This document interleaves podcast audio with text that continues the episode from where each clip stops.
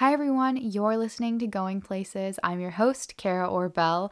And today I wanted to talk about goal setting because every year I write down a certain amount of goals, whether it's in my career or it's educational or it's simply just things that I'm thinking about that day.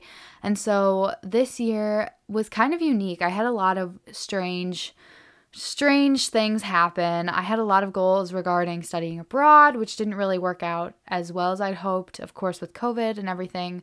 But a lot of the goals that I didn't really get to achieve were kind of softballs. The only two goals that I didn't achieve, which one is funny, one was to run a half marathon, and I'd been training all summer, and I found it out it got canceled.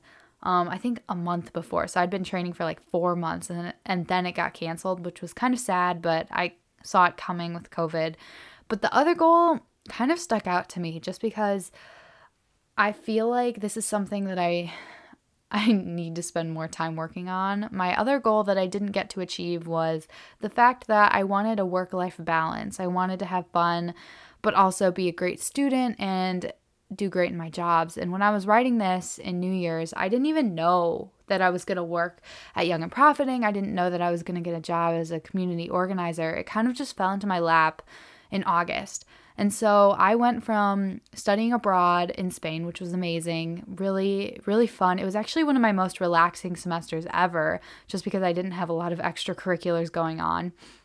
And then I went to a semester of basically working three jobs with this podcast, working as a researcher, which is really fun, and working as a community organizer. I was the vice president. Uh, I became the vice president of Women in Business.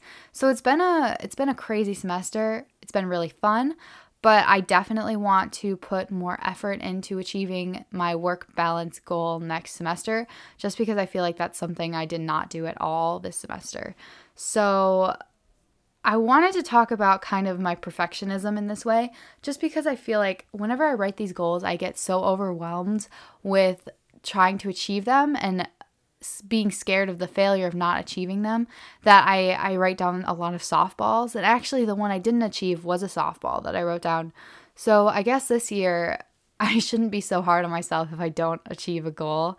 But it's kind of a fun exercise, even if they're not smart goals, which I don't really love SMART goals. That's like measurable, specific. It's an acronym. I don't love it actually. I think I think goals should be like whatever you want them to be. I don't think they have to be that specific and that organized.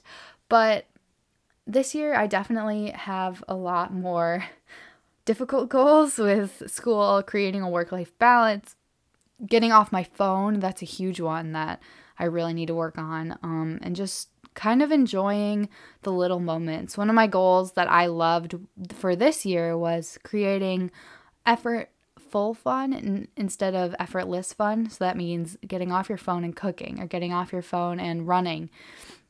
And so that's one of my biggest goals for next year, just because I feel like I'm always on my phone. I feel like I have no time, but that might be a cause of being just entrenched in technology and social media all the time. So, this was a little short mini episode about kind of how I'm feeling with 2020.